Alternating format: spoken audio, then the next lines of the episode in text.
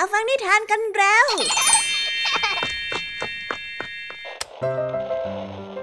คุณกำลังรับฟังไทย PBS Radio ต่อจากนี้ไปขอเชิญทุกท่าน รับฟังรายการ นิทานแสนสนุกสุดหันษาที่รังสรรค์มาเพื่อน้องๆ ในรายการ Kiss Out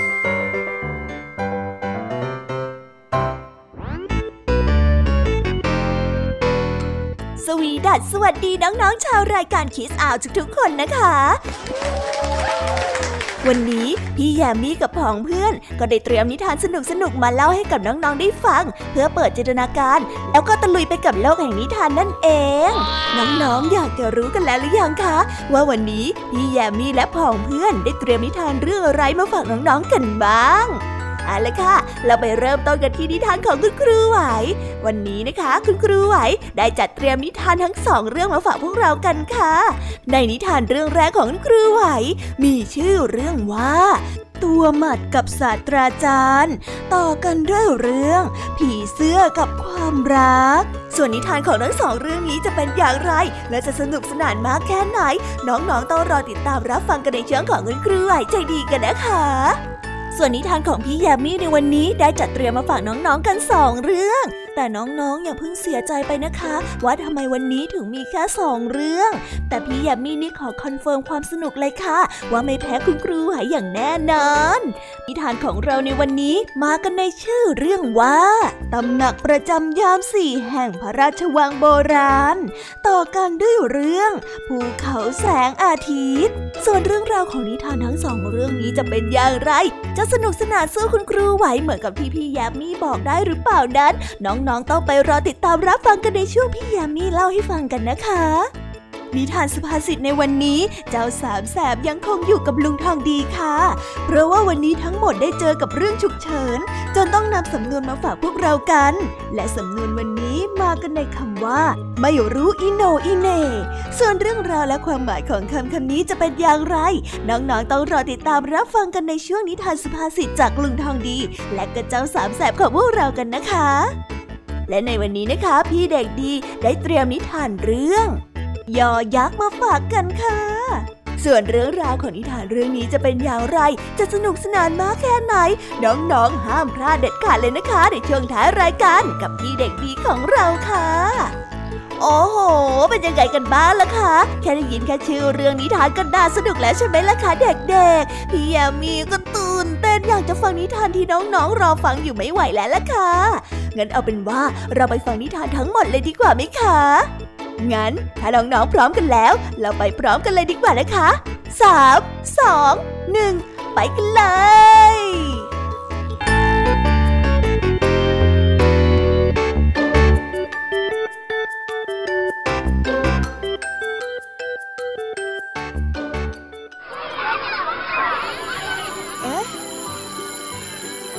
อาจดังแล้ว อุ้ยต้องไปเข้าเรียนแล้วล่ะค่ะ ไม่รอช้า เราไปหาคุณครูไหวกันเถอะ ไปกันเลย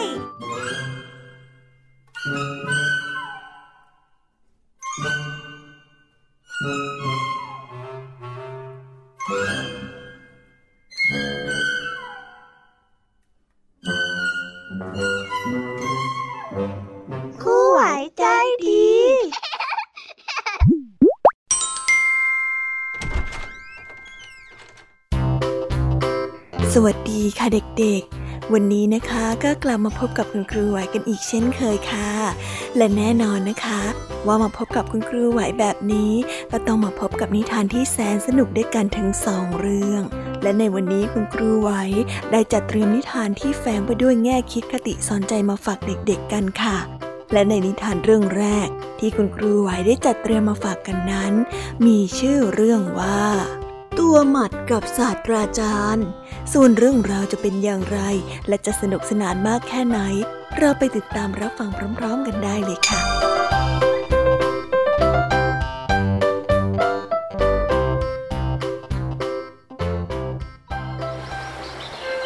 กกันละครั้งหนึ่งนานมาแล้ว นักมายากลผู้ดึงมีความฝันที่จะเดินทางไปทั่วโลก โดยบอลลูนที่เขาได้ประดิษฐ์ขึ้น เอาได้เขียนแบบร่างเอาไว้แล้ว แต่ถ้าว่ายังไม่มีเงินที่จะซื้อวัสดุมาสร้างให้เป็นจริงเป็นจังได้ เขาจึงได้แสดงมายากลไปทั่ว เพื่อที่จะหาเงินมาสร้างมัน อย่างที่เขาได้ใฝ่ฝันเอาไว้ นักมายากลนั้นเป็นคนที่สง่างาม มีบุคลิกดี หน้าตาหล่อเหลา และมีความสามารถทางด้านมายากลที่ยากจะหาผู้ใดมาทัดเทียม เขาจึงได้กลายเป็นที่หมายปองของหญิงสาวในเมืองมากที่สุด แต่ทว่านักมายากลหนุ่มปลาดเปลือง จนใครต่อใครได้ขนานนามเขาว่า ศาสตราจารย์ เขาได้ตกหลุมรักหญิงสาวที่มีหมัดตัวใหญ่เป็นสัตว์เลี้ยง อย่างหมดหัวใจ ศาสตราจารย์นั้นได้ตกลงปรงใจ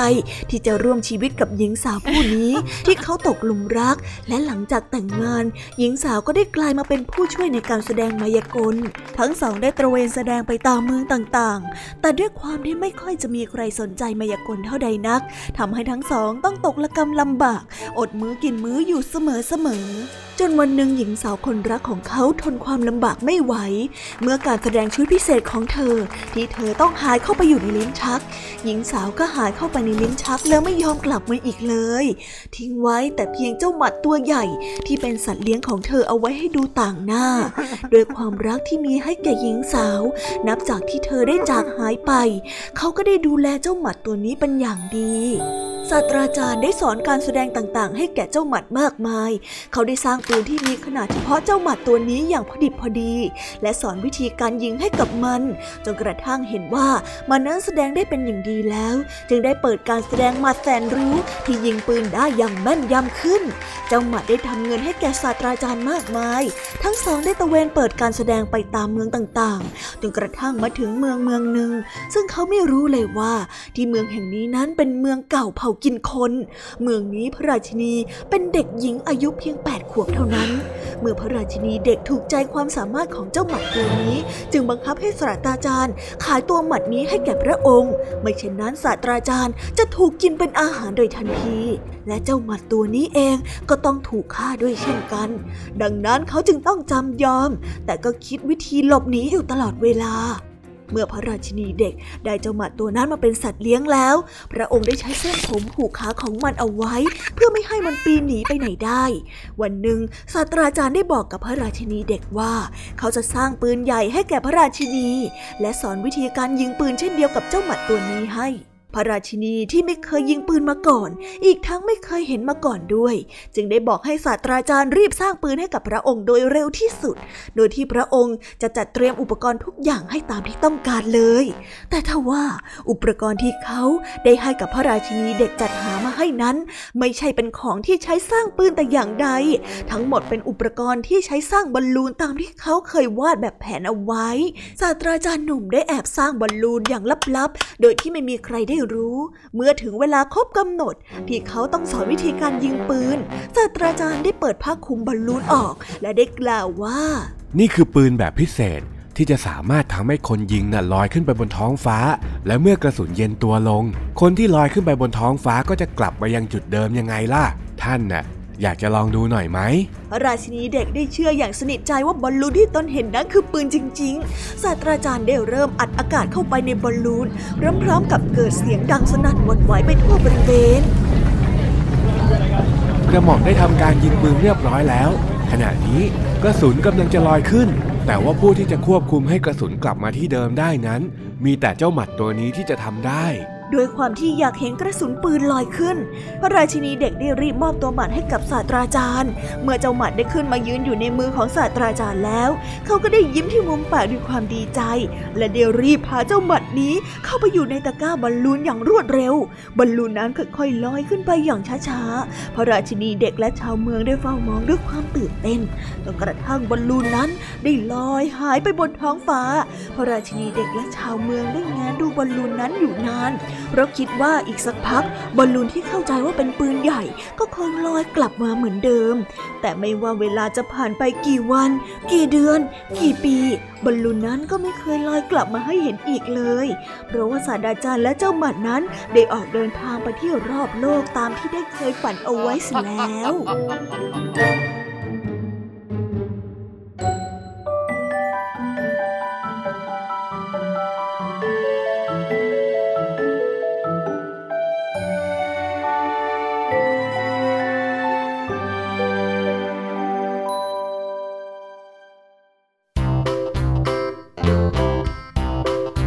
ก็จบกันไปเป็นที่เรียบร้อยแล้วนะคะสำหรับนิทานในเรื่องแรกของคุณครูไหว เป็นไงกันบ้างคะเด็กๆ สนุกกันหรือเปล่าคะ ถ้าเด็กๆสนุกกันแบบนี้เนี่ยงั้นเราไปต่อกันในนิทานเรื่องที่สองของคุณครูไหวกันต่อเลยนะ ในนิทานเรื่องที่สองของคุณครูไหว คุณครูไหวขอเสนอนิทานเรื่อง ผีเสื้อกับความรัก ส่วนเรื่องราวจะเป็นอย่างไร เราไปติดตามรับฟังกันในนิทานเรื่องนี้พร้อม ๆ กันเลยค่ะ thank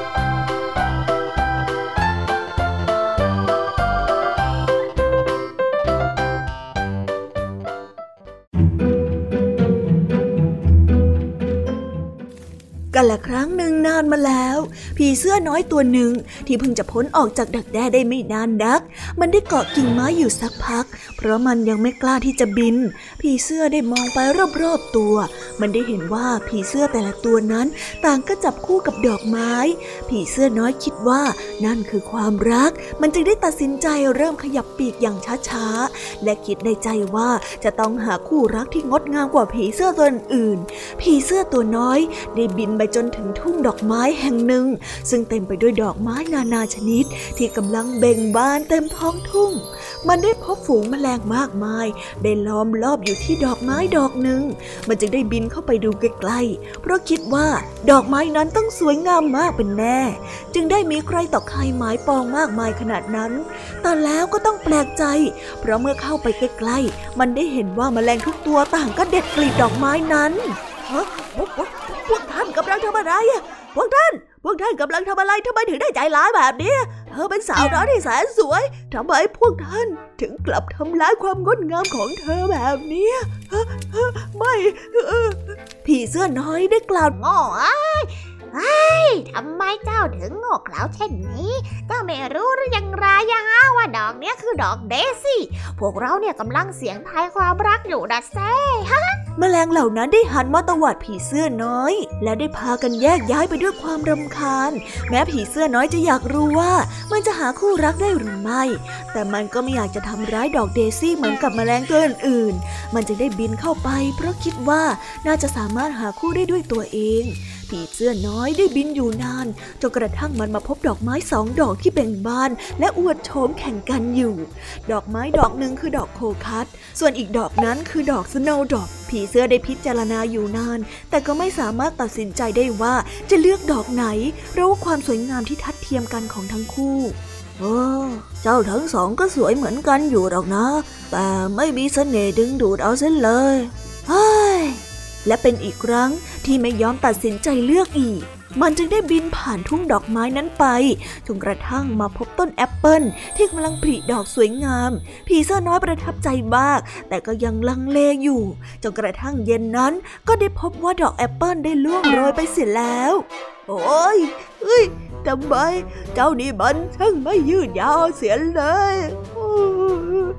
ไม่นานก็ร่วงโรยไปเสียแล้ว ผีเสื้อน้อยได้กล่าวด้วยน้ำเสียงที่ผิดหวัง และในคืนนั้นก็ได้ใช้ต้นแอปเปิลแห่งนั้นเป็นที่พักแรม วันรุ่งขึ้นมันได้บินไปอีกครั้ง และแล้วผีเสื้อน้อยก็มาพบกับดอกไม้ที่มีสีแดงอ่อนๆ มันประทับใจในความงดงามของดอกไม้นั้นเป็นอย่างมาก ว้าว เจ้าคือดอกอะไรกันนะฮะผีเสื้อน้อยได้เอ่ยถามชื่อของดอกไม้นั้น ฉันคือดอกถั่ว ผีเสื้อน้อยคิดว่า ดอกถั่วนี้แหละจะเป็นคู่ของมัน แต่ในขณะที่มันกำลังตกลงปงใจกับดอกถั่ว มันได้เหลือไปเห็นดอกไม้ที่กำลังเหี่ยวเฉา นั่นคือพี่สาวของเราล่ะ ดอกถั่วได้ส่งเสียงบอกกับผีเสื้อน้อยเออข้าไม่เข้าใจเจ้าได้ไม่ช้าเจ้าก็คงจะเป็นเหมือนกับพี่สาวของเจ้าที่เป็นอยู่สินะ ผีเสื้อน้อยก็ได้บินจากไปด้วยความผิดหวังอีกครั้ง จนกระทั่งฤดูใบไม้ผลิผ่านไป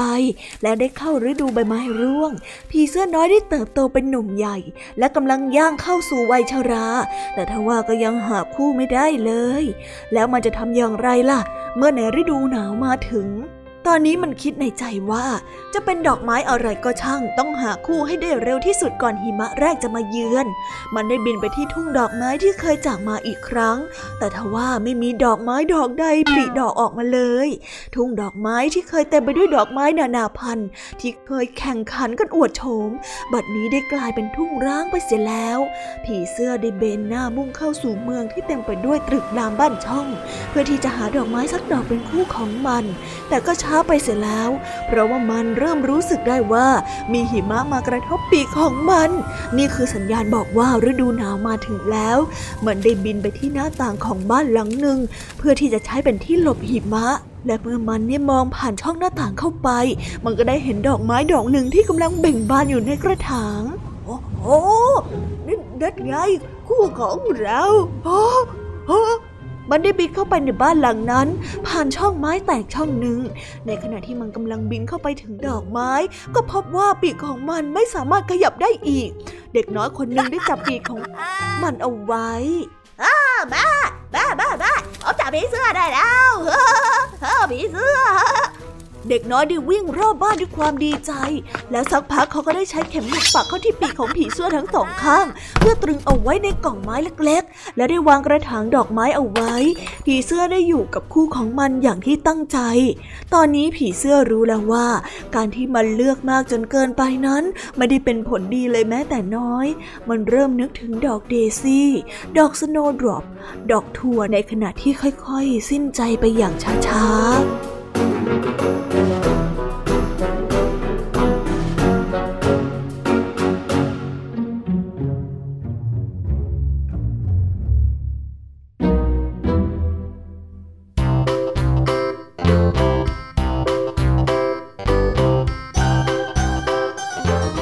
แล้วก็จบกันไปเป็นที่เรียบร้อยแล้วนะคะสำหรับนิทานทั้งสองเรื่องของคุณครูไหว เป็นยังไงกันบ้างล่ะคะเด็กๆ วันนี้เนี่ยสนุกจุใจกันหรือเปล่าเอ่ย มีเด็กๆหลายคนเลยนะคะที่ยังไม่จุใจกัน งั้นเราไปต่อกันในนิทานช่วงต่อไปกันเลยดีกว่าไหมคะเอาละค่ะ งั้นเราไปต่อกันในนิทานช่วงต่อไปกับช่วงพี่ยามีเล่าให้ฟังกันเลยนะคะ แต่สำหรับตอนนี้เนี่ย เวลาของคุณครูไหวก็ได้หมดลงไปแล้ว งั้นครูไหวต้องขอตัวลากันไปก่อนแล้วนะคะ สวัสดีค่ะ บ๊ายบาย และพบกันใหม่นะคะเด็กๆ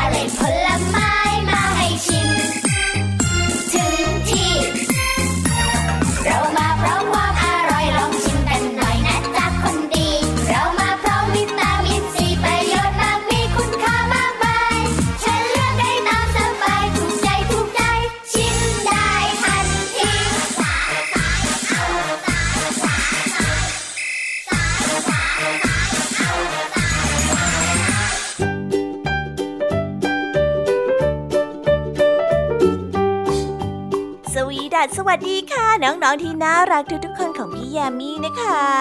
ก็เปิดรายการมาพร้อมกับเสียงอันสดใสของพี่ยามีกันอีกแล้ว และวันนี้ค่ะนิทานเรื่องแรกที่พี่ยามีได้จัดเตรียมมาฝากน้องๆนนั้น มีชื่อเรื่องว่าตำหนักประจำยามสี่แห่งพระราชวังโบราณ ส่วนเรื่องราวจะเป็นอย่างไรจะสนุกสนานมากแค่ไหน เราไปติดตามรับฟังพร้อมๆกันได้เลยค่ะ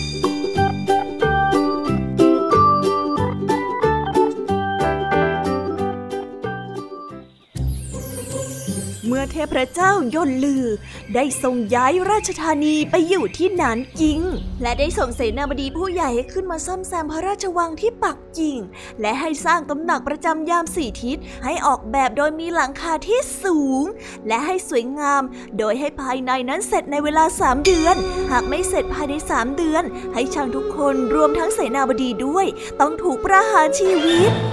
เสนาบดีได้รีบขึ้นมาที่กรุงปักกิ่ง และประชุมกับนักออกแบบและให้นักก่อสร้างที่ดีที่สุดของปักกิ่งจำนวน 81 คน มาช่วยกันออกแบบและก่อสร้างตำหนักประจำยามที่สี่มุมของพระราชวัง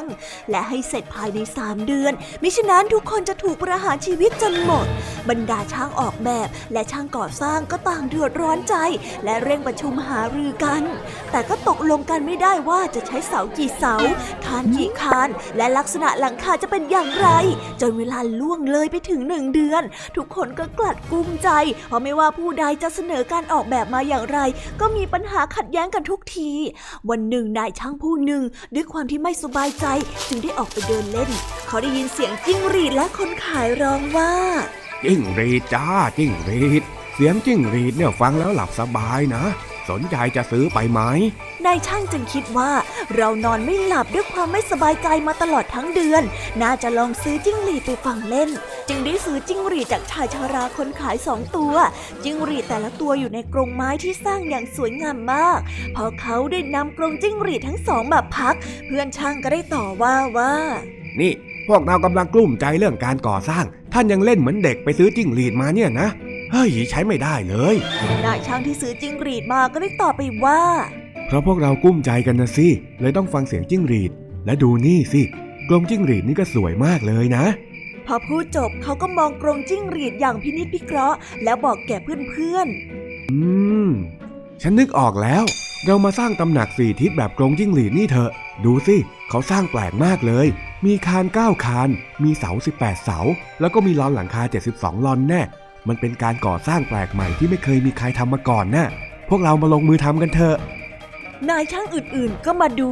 และเห็นว่าเป็นแบบก่อสร้างที่สวยงาม ทุกคนจึงตกลงสร้างแบบนี้ และสามารถสร้างได้เสร็จภายในเวลาอันสองเดือนที่เหลือ และตำหนักนั้นก็สวยงามมากด้วยชาวจีนได้เชื่อกันว่าชายชราขายจิ้งหรีดนั้นคงเป็นเซียนลู่ซึ่งเป็นเทพเจ้าแห่งการก่อสร้าง และแปลงกายลงมาหาเพื่อช่วย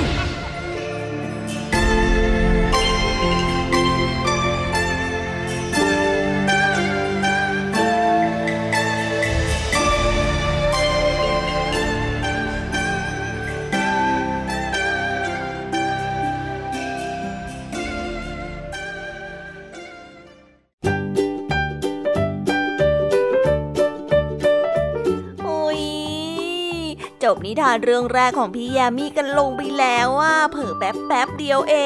ง แต่พี่ยามีรู้นะคะว่าน้องๆออย่างไม่จุใจกันอย่างแน่นอน พี่ยามีก็เลยเตรียมนิทานแนวเรื่องที่สองมาฝากเด็กๆกันค่ะ ในนิทานเรื่องที่สองนี้ มีชื่อเรื่องว่าภูเขาแสงอาทิตย์ส่วนเรื่องราวจะเป็นอย่างไร และจะสนุกสนานมากแค่ไหน เราไปรับฟังพร้อม ๆ กันได้เลยค่ะ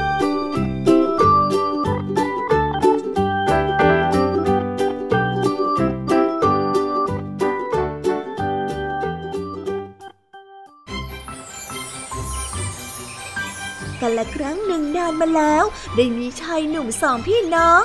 คนพี่นั้นเป็นคนโลภและตนีทีเหนียว คนน้องนั้นเป็นคนที่ซื่อสัตย์ใจดี เมื่อบิดานั้นได้สิ้นชีวิตไป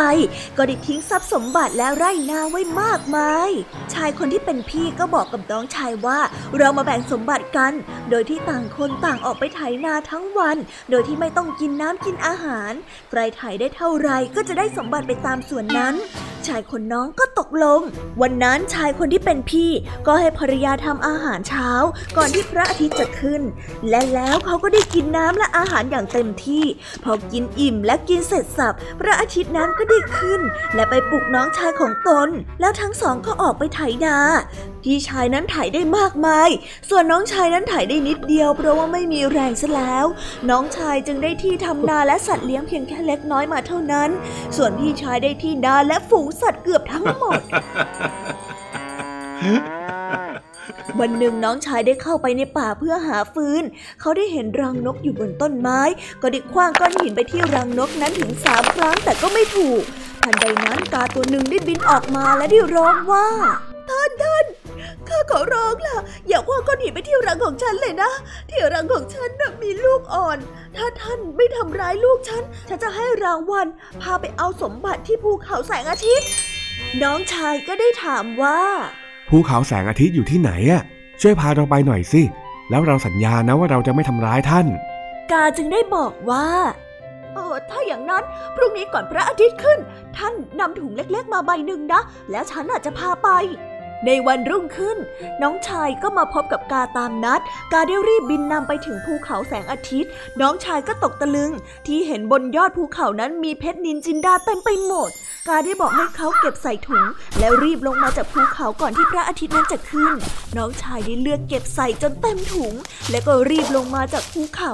ด้วยเพชรนินจินดาที่ได้มา เขาสามารถนำไปใช้ในการซื้อนา และปลูกบ้านที่สวยงาม และมั่งมีกว่าพี่ชายเป็นอันมาก ฝ่ายพี่ชายเมื่อทราบเรื่องราวของน้องชาย ก็อยากจะได้ทรัพย์สมบัตินี้บ้าง จึงได้ตัดสินใจเดินเข้าไปในป่า เมื่อพบกับรังกาก็ได้คว้างก้อนหินขึ้นไปที่รังนั้นแต่ก็ไม่ถูกกาจึงได้บินมาอ้อนวอนไม่ให้ทำร้ายลูกของตน แล้วก็พาไปหาสมบัติที่ภูเขาแสงอาทิตย์ กาได้กำชับพี่ชายว่า ถุงที่นำมาขอให้เป็นถุงเล็กๆ แต่เมื่อพี่ชายได้กลับไปที่บ้านคืนนั้น เขาก็ได้ให้ภรรยาเย็บถุงที่เป็นถุงที่มีขนาดใหญ่จนไม่เป็นอันนอนเลยทั้งคืนพอก่อนพระอาทิตย์จะขึ้น พี่ชายก็ไปพบกับกาตามนัด กาได้บินพาไปที่ภูเขาแสงอาทิตย์ แล้วได้กำชับว่าให้รีบลงมาจากภูเขาก่อนที่พระอาทิตย์นั้นจะขึ้น พี่ชายก็รับคำแต่เมื่อเขาได้เห็นกองสมบัติมากมาย ก็เกิดความโลภขึ้นมาในทันทีได้เลือกหยิบเพชรเม็ดนู้นเม็ดนี้ และพยายามใส่ถุงให้เต็ม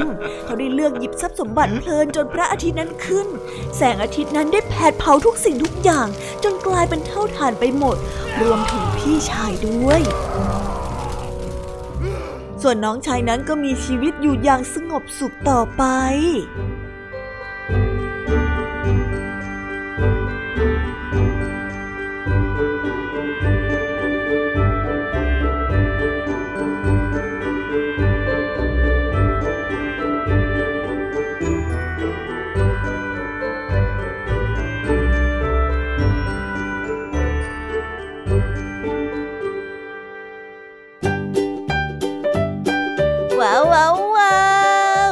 กันไปเป็นที่เรียบร้อยแล้วนะคะสำหรับนิทานทั้งสามเรื่องสามรสของพี่ยามีเป็นไงกันบ้างคะเด็กๆ ได้ข้อคิดหรือว่าคติสอนใจอะไรกันไปบ้าง อย่าลืมนำไปเล่าให้กับเพื่อนๆที่โรงเรียนได้รับฟังกันด้วยนะคะ แต่สำหรับตอนนี้เนี่ยเวลาของช่วงพี่ยามีเล่าให้ฟังก็หมดลงไปแล้วละค่ะ พี่ยามีก็ต้องขอส่งต่อน้องๆ ให้ไปพบกับลุงทองดีแล้วก็เจ้าจ้อยในช่วงต่อไปกันเลย เพราะว่าตอนนี้เนี่ยลุงทองดีกับเจ้าจ้อยอะบอกว่าให้ส่งน้องๆมาในช่วงต่อไปเร็ว อยากจะเล่านิทานจะแย่แล้วเอาละค่ะงั้นพี่ยามีต้องขอตัวลากันไปก่อนแล้วนะคะ เดี๋ยวกลับมาพบกันใหม่ บ๊ายบาย ไปหาลุงทองดีกับเจ้าจอยกันเลยค่ะ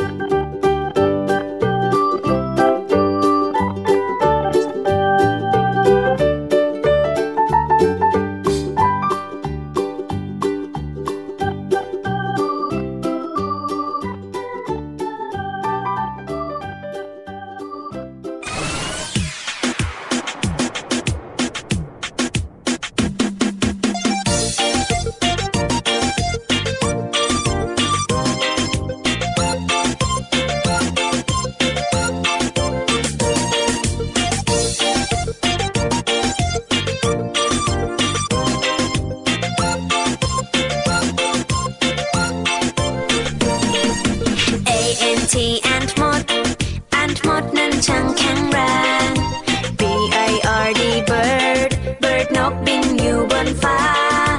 C A T cat แมว cat แมวเลี้ยวมองจ้องมา D O G dog มา dog มา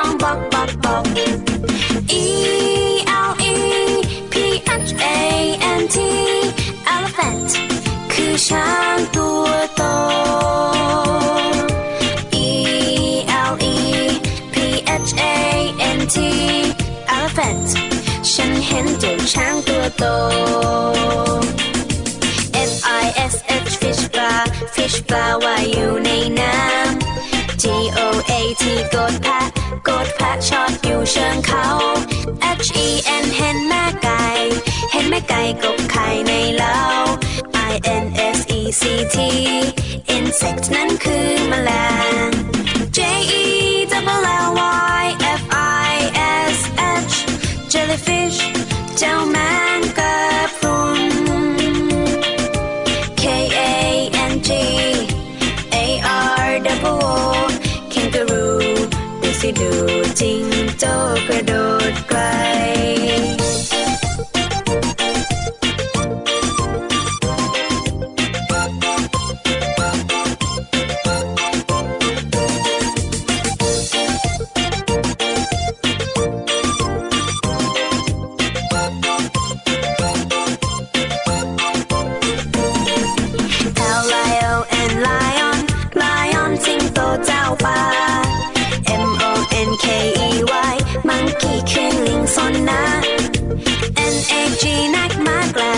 ็กมากกลับตัวเล็กใจดี โอ้เด็กเป็น U L R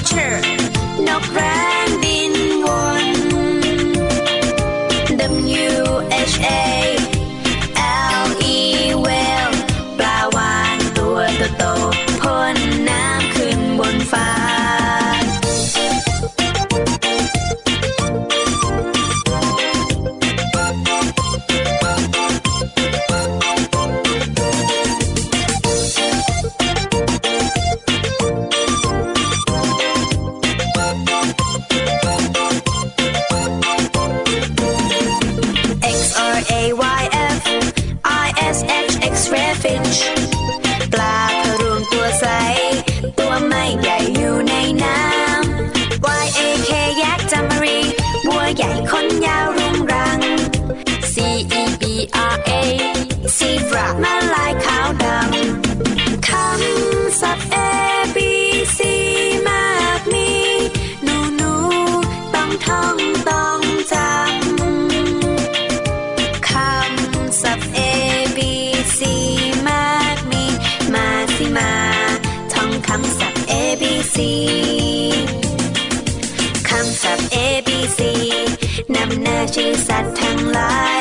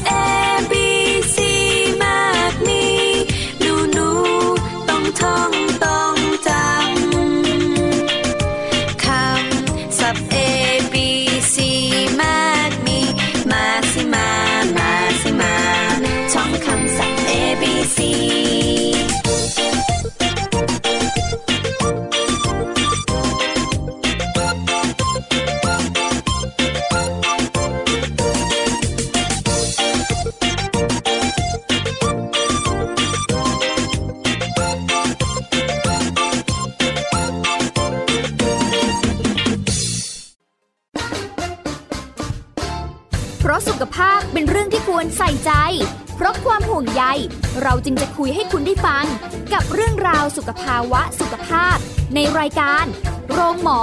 และโรงหมอสุดสัปดาห์ ทุกวัน 10นาฬิกาทางไทย PBS Digital Radio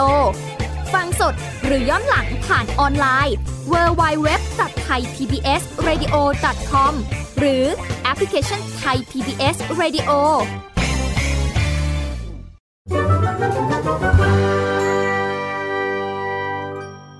นิทานสุภาษิต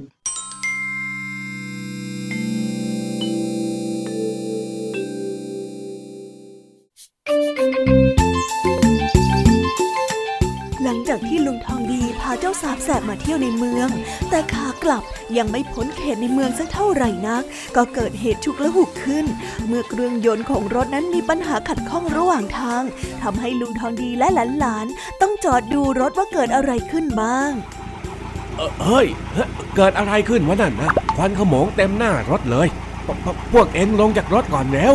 ไอ้พวกเราลงไปแล้ว รถจะระเบิดแล้ว เฮ้ยไอ้จ้อย เอ็งนี่ก็เวอร์เกินเหตุ มันไม่ได้แย่ขนาดนั้นสักหน่อยนึง แต่ก็รีบๆลงไปก่อนเร็ว ไปไปไปได้จ้าลุงแล้วก็รีบลงมาด้วยนะจ๊ะเฮ้ยเฮ้ยเฮ้ยนี่มันเกิดเรื่องอะไรกันอะกำลังหลับเพลินๆเลยเอ้ยลงไปก่อนเถอะนะ เดี๋ยวจะเล่าให้ฟังทีหลังว่ามันเกิดอะไรขึ้นนะอ่ารับทราบจ้า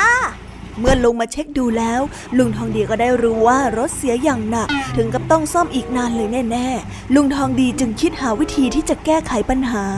เฮ้ย จะต้องมาเสียในเวลาที่เร่งรีบทุกทีสินะ เจ้ารถสังกะบวยเอ้ย โอ้ใจเย็นๆนะลุง ถึงรถจะเสียแต่ก็มีเรื่องดีๆตั้งหลายเรื่องแน่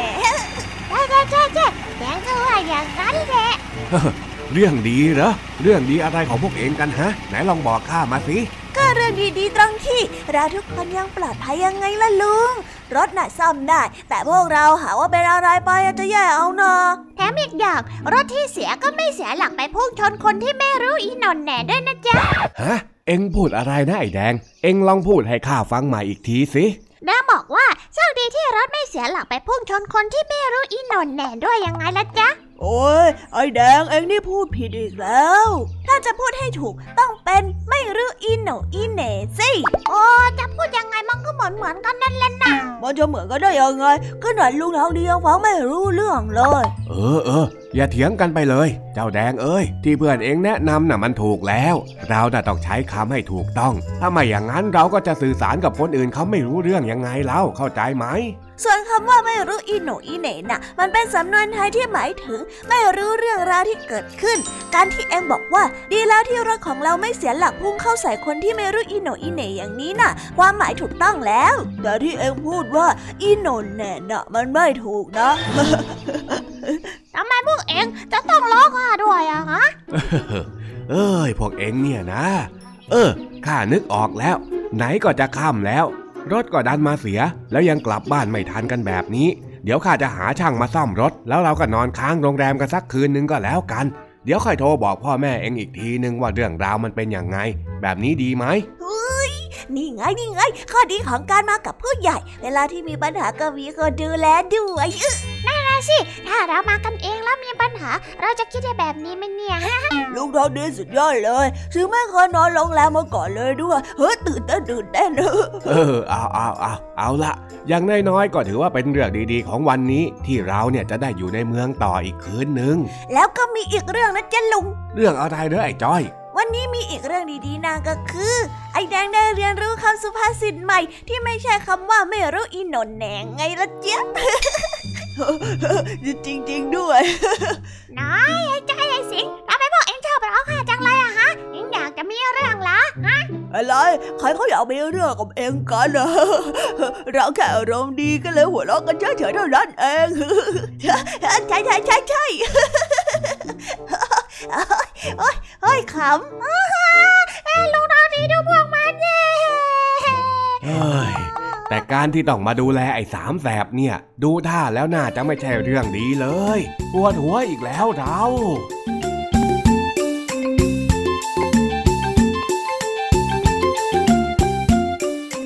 แล้วก็จบกันไปเป็นที่เรียบร้อยแล้วนะคะสำหรับนิทานสุภาษิตในวันนี้ เป็นยังไงกันบ้างล่ะคะ สนุกสนานกันหรือเปล่าเอ่ย นิทานสุภาษิตจบกันไปแล้ว แต่เราก็ยังมีนิทานเด็กดีมารอน้องๆอยู่ในช่วงท้ายรายการนะคะ งั้นเราไม่รอช้าไปฟังนิทานเด็กดีกันเลยค่ะ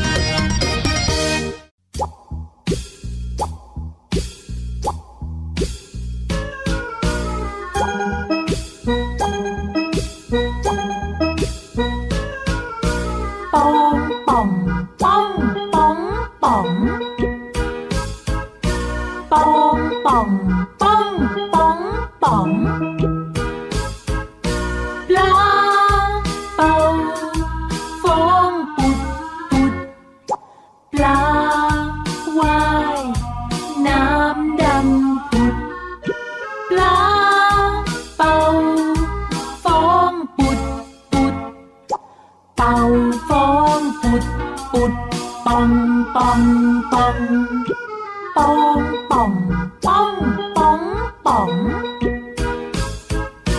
ปองป่อง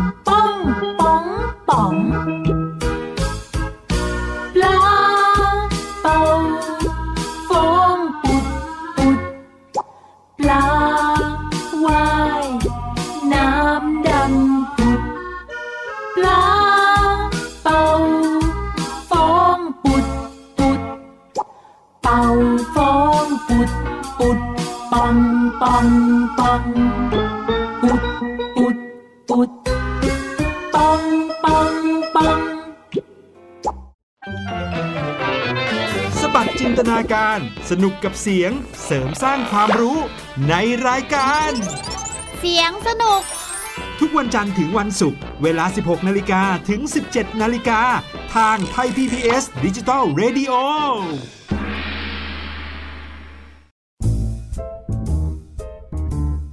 นิทานเด็กดี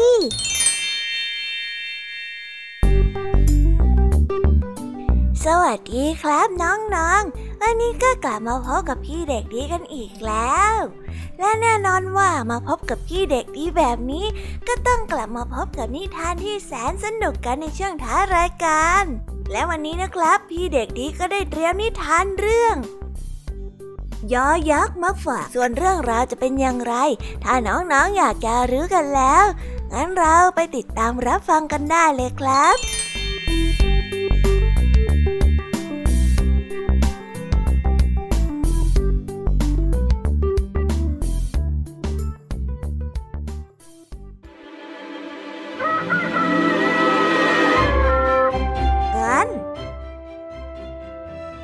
นักบัญจรเป็นยักษ์ใหญ่หน้าตาดุร้ายนิสัยไม่ดี ชอบทำให้เด็กๆฝันร้าย จึงได้เดือดร้อนถึงพระอินทร์ต้องใช้โซ่วิเศษ จับตัวของเขาและมัดเขาไว้ที่เขาพระสุเมน ไม่ให้เขาออกไปก่อความเดือดร้อนที่ไหน เจ้ายักษ์ได้ถูกขังไว้หลายปี ระหว่างที่ไม่มีอิสรภาพนั้น พระอินทร์ก็จะคอยมาอบรมบทนิสัยให้กลับตัวกลับใจ ทีแรกเจ้ายักษ์ได้ดื้อดึงไม่ฟังคำสอน คอยแต่จะคิดวางแผนหลบหนีอยู่ตลอดเวลา แต่เพราะว่าไม่อาจจะสู้อำนาจโซ่วิเศษได้ จึงต้องทนทุกข์ทรมานอยู่อย่างนั้น เมื่อไม่อาจจะปลดพันธนาการของตัวเองได้ เจ้ายักษ์ก็ได้เริ่มคิดถึงความผิดของตัวเองที่ก่อขึ้น ความเป็นไปของเจ้ายักษ์ตัวนี้อยู่ในสายตาของพระอินทร์โดยตลอด เมื่อมั่นใจว่าเจ้ายักษ์นั้นกลับตัวได้แล้ว พระอินทร์จึงได้ร่ายมนต์ปลดปล่อยเจ้ายักษ์ตัวนั้นให้เป็นอิสระ เมื่อถูกปล่อยตัวนักตันจรจึงได้แปลกใจมาก มันไม่คิดว่าความผิดที่มันก่อจะได้รับการอภัย เจ้ายักษ์จึงได้ถามว่า ทำไมท่านจึงยอมปล่อยข้าล่ะท่านพระอินทร์ พระอินทร์ก็ได้ถามคืนเจ้าสำนึกผิดในความผิดของเจ้าหรือยัง เออข้าสำนึกผิดแล้ว หลังจากที่ได้รับโทษอยู่นานทำให้ข้ามีเวลาทบทวนในสิ่งที่ข้าเคยทำไว้ ข้ารู้สึกผิดแล้วจริงๆ นั่นแหละ เมื่อเจ้าสำนึกและยอมรับในคำสั่งสอน และเชื่อในเหตุผลที่เจ้าพิสูจน์ได้เองว่ามันคือความจริง เจ้าก็สมควรได้รับการอภัยแล้วล่ะ พระอินทร์ได้อธิบาย แต่ความผิดของข้ามีมากมาย จนข้าเองก็เห็นว่าข้าควรจะต้องรับโทษต่อไปนะ เมื่อเจ้ารู้ในความผิดนั้น ก็หมายความว่าเจ้าเนี่ยยิ่งสมควรได้รับการอภัยมากยิ่งขึ้น เหนือสิ่งอื่นใด การรู้จักยกโทษให้กับผู้อื่นก็เป็นความดีข้อหนึ่งนะ จากนี้ไปเจ้าก็ช่วยใจเย็นลงหน่อยล่ะ เจ้ายักษ์ได้ก้มกราบพระอินทร์ด้วยความซาบซึ้ง แล้วได้กล่าวว่าข้าจะจำคำสอนของท่านไว้ และสาบานว่าจะทำตัวให้เป็นคนดี ให้สมกับที่ท่านได้ปลดปล่อยข้าในครั้งนี้ ขอบคุณนะ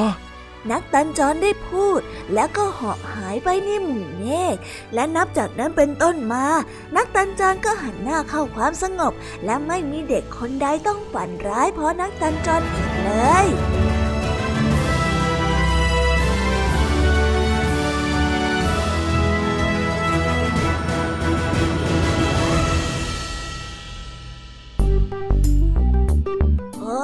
แล้วก็จบกันไปเป็นที่เรียบร้อยแล้วนะครับสำหรับนิทานของพี่เด็กดีในวันนี้ เป็นยังไงกันบ้างล่ะครับน้องๆ สนุกกันหรือเปล่าเอ่ยถ้าน้องๆสนุกกันแบบนี้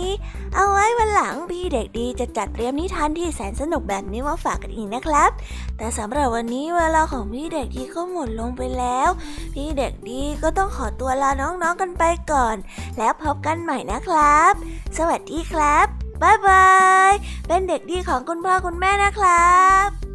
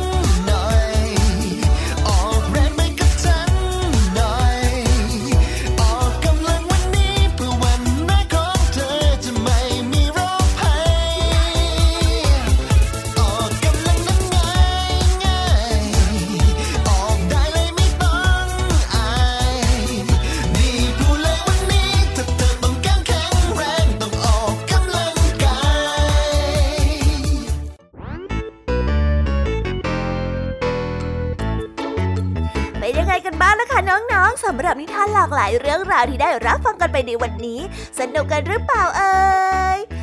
ายเรื่องราวที่ได้นำมาเนี่ย บางเรื่องก็ให้ข้อคิดสะกิดใจ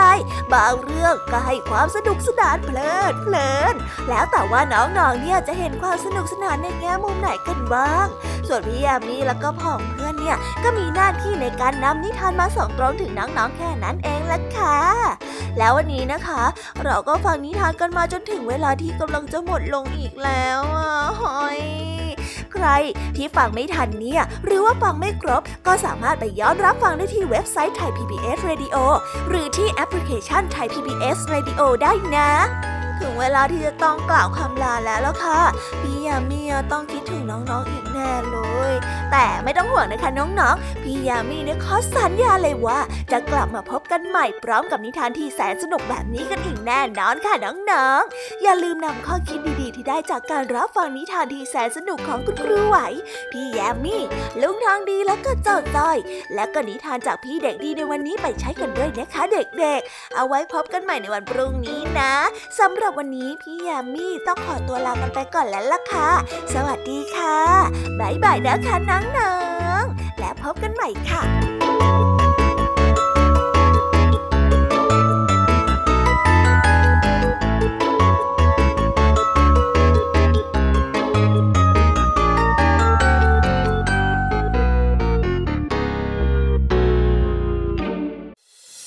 ติดตามรับฟังรายการย้อนหลังได้ที่เว็บไซต์และแอปพลิเคชันไทย PBS Radio ไทย PBS ดิจิทัล Radio วิทยุข่าวสารสาระ เพื่อสาธารณะและสังคม